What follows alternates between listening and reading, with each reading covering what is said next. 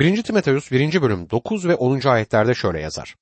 Çünkü biliyoruz ki yasa doğrular için değil, yasa tanımayanlarla asiler, tanrısızlarla günahkarlar, kutsallıktan yoksunlarla, kutsala karşı saygısız olanlar, anne ya da babasını öldürenler, katiller, fuhuş yapanlar, oğlancılar, köle tüccarları, yalancılar, yalan yere ant içenler ve sağlam öğretiye karşı olan başka ne varsa onlar için konmuştur.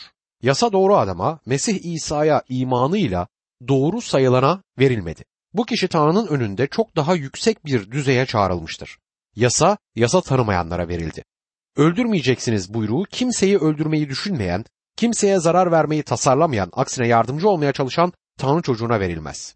Bu buyruk yüreğinde katil olana verilmiştir. Doğal insanı kontrol etmek için verilen bir yasadır. Yasa fuhuş yapanlar, oğlancılar, köle tüccarları, yalancılar, yalan yere ant içenler içindir. Mesih'e gelmiş olanlar yasayla kurtulmadı ama Tanrı'nın lütfuyla kurtuldular.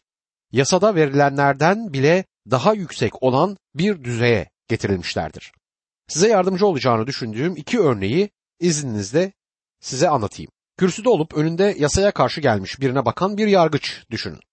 Karşısındaki sanık suçlu, ağır bir ceza ödemesi ve hapse girmesi gerekiyor ancak yargıç bu mahkumun yasayı çiğnemiş olmasına ve onu suçlu bulmama karşın onu seven bir oğlum var.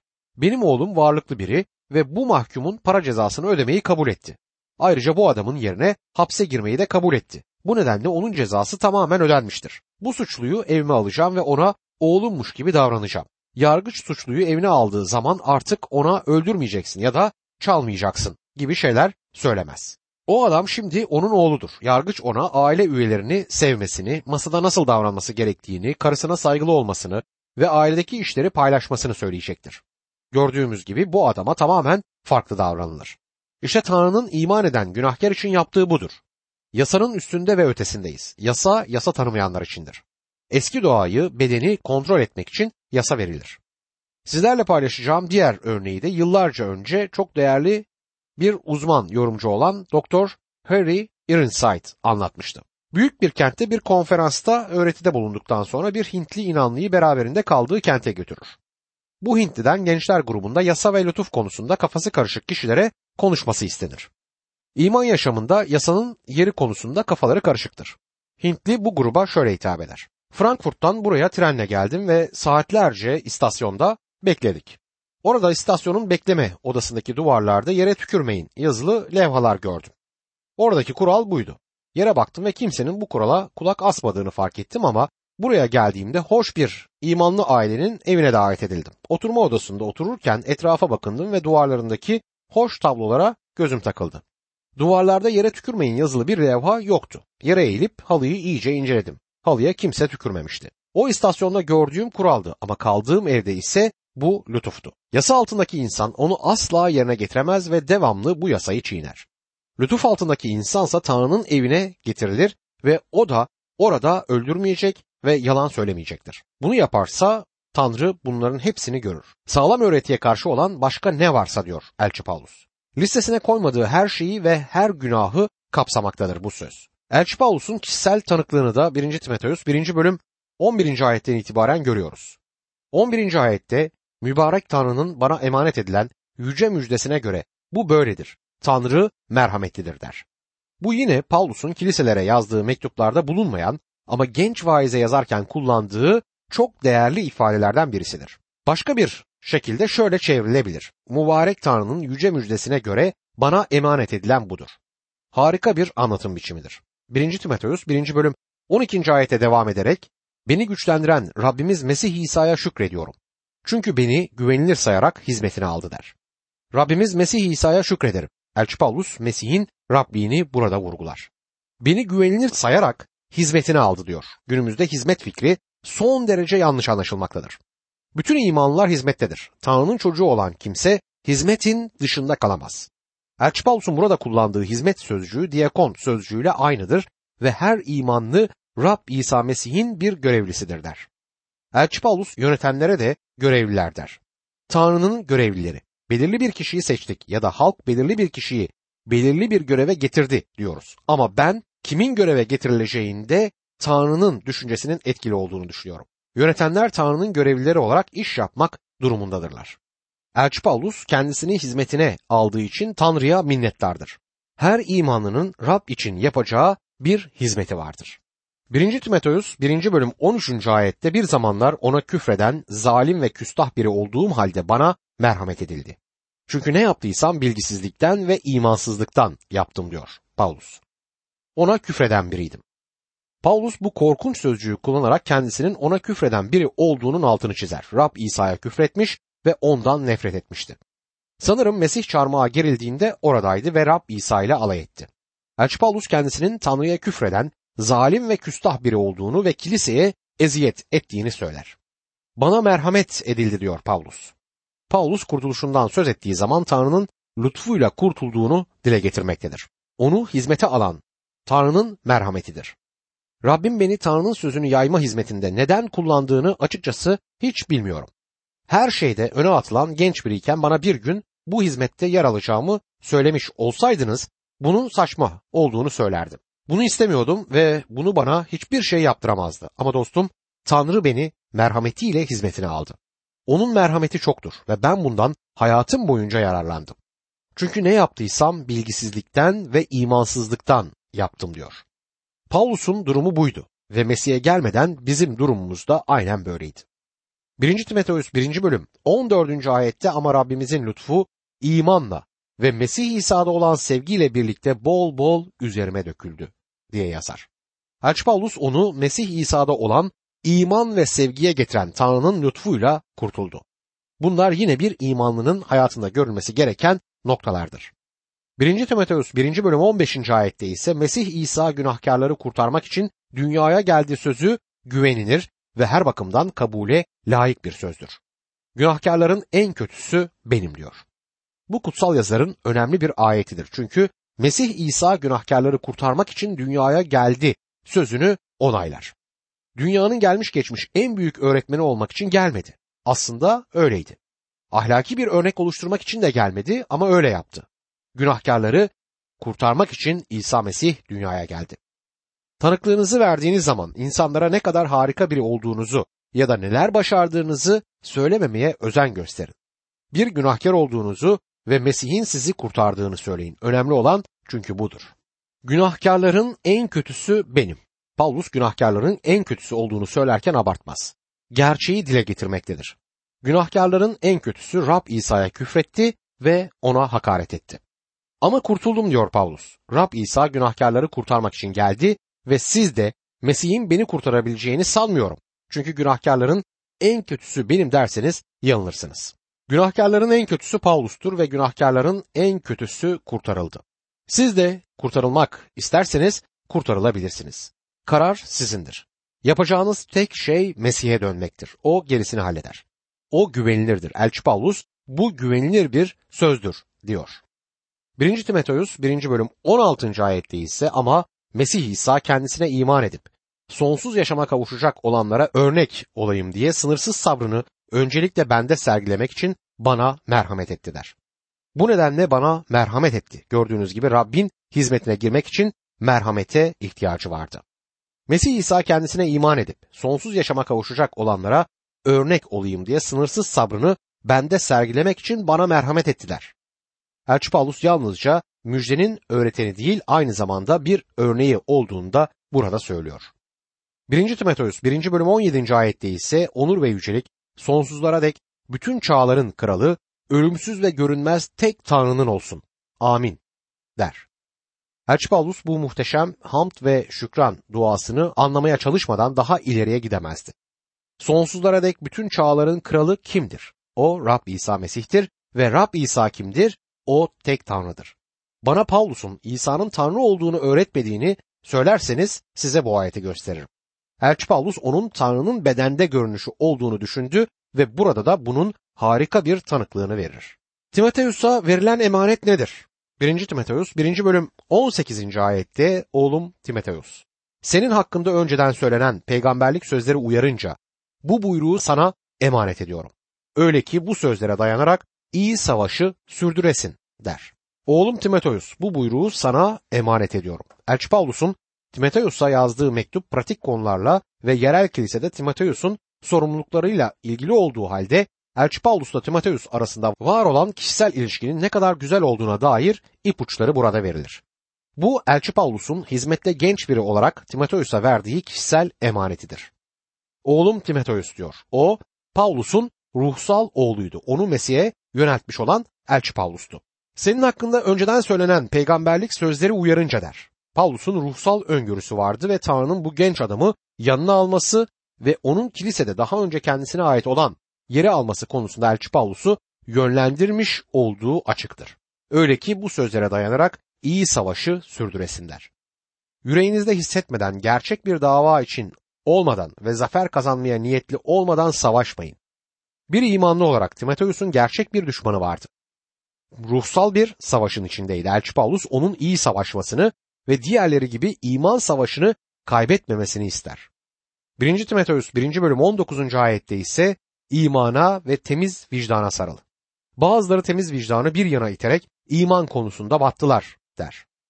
İmanlı bir yaşam sürmek bazılarının inanmamızı istediği kadar basit değildir. Yeşil ışıkta yürümek ve kırmızı ışık yandığında yürümemekten daha karmaşıktır. Anlaşılması güç kişiliklere sahibiz ve Elçi Paulus insani tutarsızlığımız ve yetersizliğimizde bizim için gerçek bir tehlike gördüğünü söyler. Bazı imanlılar sisli bir köşkte yaşadıklarını ve sisin üzerinde olduklarını sanırlar ama bugün kentlerimizdeki kaldırımlarda yürüyen insanlarla ve dünyanın sorunlarıyla karşı karşıya gelen bizler tutarsızlıklarla yetersizliklerin olduğunu görüyoruz. Başka bir ülkede Rabbin sözünü yaymaktan kendi memleketine geri dönen ve hayli sıradan bir iş bulan birini tanıdım. Rab bu işi yapmam için beni yönlendirdi dedi.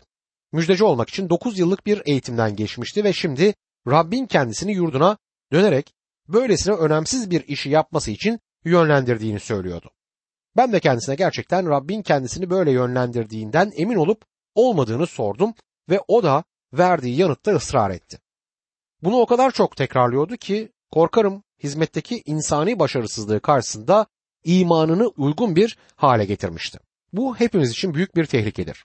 Dostum siz ve ben başarısız olduğumuzda, yaşamlarımızda tutarsızlık olduğu zamanlarda ona gitmeli ve ona yetersiz olduğumuzu söylemeliyiz. Daha sonra 1. Timoteus'ta okuyacağımız gibi Rab İsa Tanrı ile insan arasındaki harika bir aracıdır. Ona gitmekten korkmamamız gerektiğini hatırlamalıyız. 1. Timoteus 1. bölüm 20. ayette Himeneos ve İskender bunlardandır. Küfür etmemeyi öğrensinler diye onları şeytana teslim ettim diyor. Himeneos ve İskender bunlardandır. Paulus kendi döneminde imandan dönenlerden iki tane örneği bize burada verir. Kutsal yazıların başka bir yerinde yine onlardan bahseder ve onlar hakkında söyleyecek pek iyi bir şeyi yoktur. 2. Timoteus'ta şöyle yazar. 2. Timoteus 4. bölüm 14. ayet.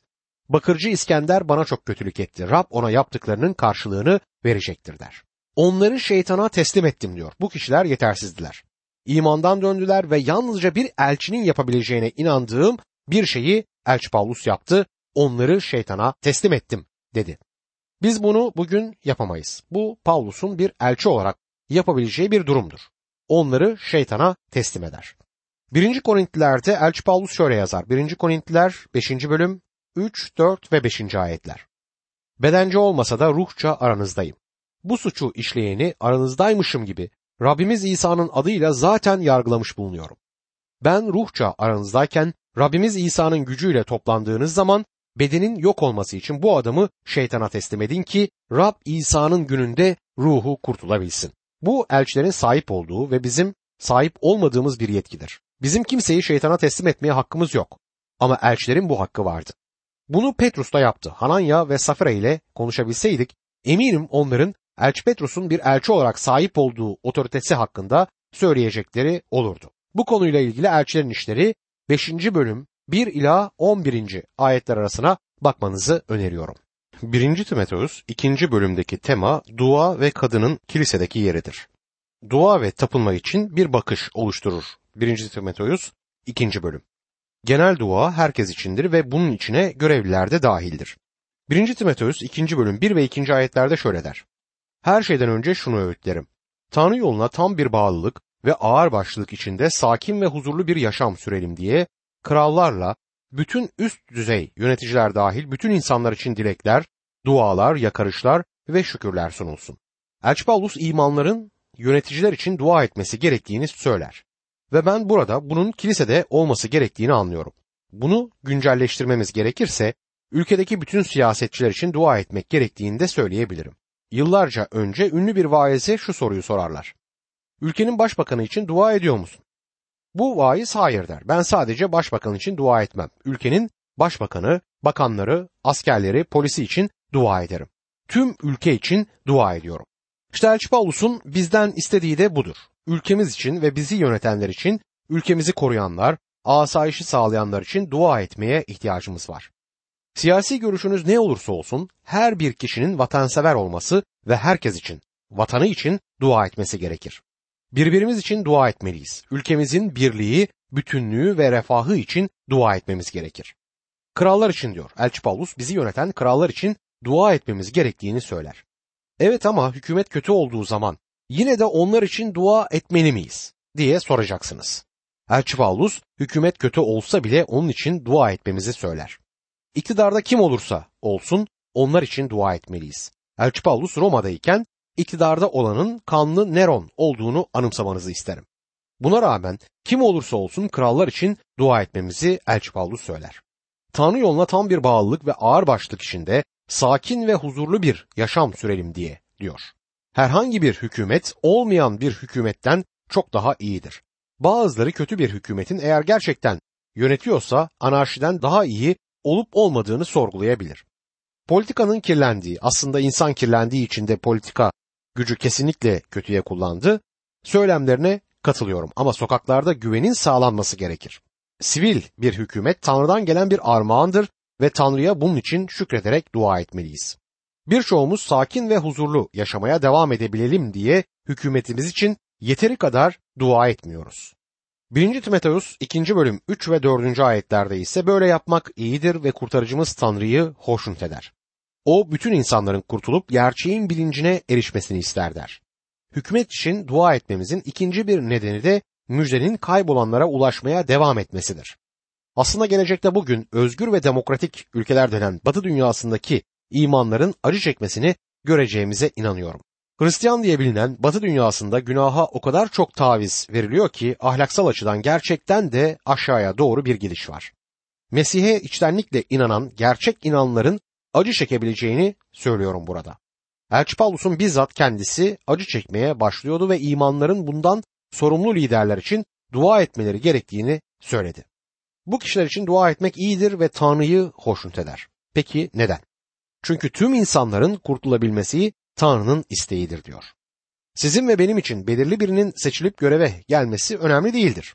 Hizmetim boyunca asla bir adayı önermedim. Ben bunu yapmaya çağrılmadım ve herhangi bir vaizin de bunu yapmaya çağrıldığına inanmıyorum. Müjde kaybolanlara ulaşabilsin diye kim olursa olsun liderlerimiz için dua etmemiz gerekir. Tanrı'nın sözünün kaybolanlara verilmesini mümkün kılan birinin iktidarda olmasını istiyorum. Bizi ilgilendiren bu olmalıdır ve bunun için dua etmeliyiz. 1. Timoteus 2. bölüm 5. ayette çünkü tek Tanrı ve Tanrı ile insanlar arasında tek aracı vardır. O da insan olan ve kendisini herkes için fidye olarak sunmuş bulunan Mesih İsa'dır diyor. Çünkü tek Tanrı vardır. Romalılar birçok Tanrı'ya tapındılar ve bugün insanlar farklı bir şekilde birçok Tanrı'ya tapmaya devam ediyor. İnsanlar kendilerini birçok şeye verirler. Kimi zevke, kimi eğlenceye. Örneğin eğlence dünyası bir sürü insan için bir nevi dindir. Bir anda iffetlerini feda edecek kadınlar ve sinema ya da televizyon yıldızı olmak için onurlarını feda edecek erkekler var. İnsanların bugün çok çeşitli tanrıları var ama tek bir tanrı vardır ve o da yaratıcıdır. Tek tanrı ve tanrı ile insanlar arasında tek aracı vardır o da Mesih İsa'dır diyor. Eski antlaşma zamanında İsrailler pek çok kahinin olduğu tapınağa gitti. Bu insanlar bu aracılıklarla Tanrı'ya gidebilirlerdi. Elçi Paulus şimdi gitmemiz gereken tek bir aracı olduğunu söyler. Bir insana gitmemize gerek yok. Bir vaiz aracılığıyla da gitmemize gerek yok. Tanrı ile insan arasında tek bir aracı vardır. Bu aracı da İsa Mesih'tir. Bir aracıya, bir kahine ihtiyacımız var. Bizim baş kahinimiz var. Eyüp'ün içi sızlıyordu ve Eyüp 9. bölüm 33. ayette keşke aramızda bir hakem olsa da elini ikimizin üstüne koysa diyordu. Aslında Eyüp'ün söylemeye çalıştığı şey şuydu. Keşke Tanrı'nın elini tutabilen biri olsa da gelip benim elimi de tutup bizi bir araya getirse. O zaman bizim aramızda da bir iletişim ve anlayış olabilir. Evet dostum bugün bizim bir aracımız var. Bu Rab İsa Mesih'tir. O bize kadar geldi. O Tanrı olduğu için Tanrılığın elinde bir eli vardır. Tanrı olduğu için tam olarak kurtarabilir ve zaten bizim kurtuluşumuz için gerekli ücreti de ödedi. Ayrıca insan olduğu için de bir aracıdır. Elimi tutabilir, beni anlar, sizi anlar. Ona gidebilirsiniz ve o size kızmayacaktır. Hiçbir şekilde sinirlenip size vurmayacaktır. Ama ben yetersiz kaldım. Şunları, şunları yaptım ve Tanrı'nın yüceliğini yansıtamadım diyebilirsiniz. Dostum, o bunların hepsini biliyor ve sizi hala seviyor. Ve dahası kolunu omzunuza koymak istiyor. Yaşaya Rabbe ilişkin Yaşaya 63. bölüm 9. ayette şu sözleri yazdı. Sıkıntı çektiklerinde o da sıkıntı çekti. Bazı yorumcular bunun şöyle okunmasını isterler. Sıkıntı çektiklerinde o sıkıntı çekmedi. Siz iyi şekilde okuyabilirsiniz. Bu harikadır. Belki de Tanrı bizim için bizim iki açıdan da görmemizi istiyordu. Bu benim hoşuma gidiyor. Sıkıntı çektiklerinde o sıkıntı çekmedi. Tanrı şöyle İsrail'in çocuklarıyla beraber gitti. Onlar yetersiz kalıp boyun eğmediklerinde o hadi bana eyvallah benim sizinle işim bitti. Ne haliniz varsa görün demedi. Hayır onlarla birlikte 40 yıl gitti. Öyle ki öne bile geçti. Musa'ya vaat edilen topraklarda nasıl yaşayacaklarına dair gerekli talimatları verdi. Onları bekledi ve çöldeki sıkıntılarında onlarla sabırla uğraştı. Sıkıntı çekmedi, bıkmadan, usanmadan orada onlarla kaldı. Aynı şekilde benimle de uğraştı. Böyle bir aracı ile Tanrı'ya gidebilmemiz gerçekten harika. Siz de onun aracılığıyla gitmelisiniz. Çünkü bana gelip dertlerinizi anlatmanızın bir faydası olmaz. Size anlayışla yaklaşabilirim. Durumunuzu gerçekten anlayabilirim ama o anlar. O insandır, o bir aracıdır. Durumunuzu gerçekten anlamayabilirim ama o anlayacaktır. O insandır, o bir aracıdır. Elini eline aldı. Ben onun elini elime almam. O benim elimi tutuyor. İşin mucizevi kısmı işte budur. Yeryüzüne geldi ve elimi eline aldı ve bana sarıldı. O aynı zamanda Tanrı olduğu için Tanrı'ya da sarılır ve bizi birbirimize yaklaştırır. Dünyanın ihtiyacı olan aracı odur. Çünkü kurtuluşa giden yol tektir. Petrus döneminin dini liderlerine Elçilerin İşleri 4. bölüm 12. ayette bakın ne diyor. Başka hiç kimsede kurtuluş yoktur.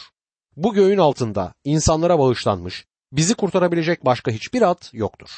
Mesih tek bir yoldur ama muhteşem olan ona döndüğümüzde onun sizi doğrudan Tanrı'ya götürecek olmasıdır. Bir keresinde Türkiye'den Almanya'ya giderken İtalya'da Milano üzerinden İsviçre ve Almanya'ya yolculuk ediyordum. Milano'da İsviçre'ye giden otobanı kaçırırsam çok zor durumda kalacağımı söylediler. Ve bir defasında ben bu yol ayrımını kaçırdım. Büyük çabalar sonucunda zor bela o yolu buldum ve söylendiği gibi beni doğrudan İsviçre'ye oradan da Almanya'ya bu yol götürdü. O yolu kaçırma diyene minnettardım. Tanrı'ya giden yolun Mesih olduğunu, Mesih'in aracı olduğunun söylenmesine de minnettarım. Bizi bir araya getirebilen tek kişi odur.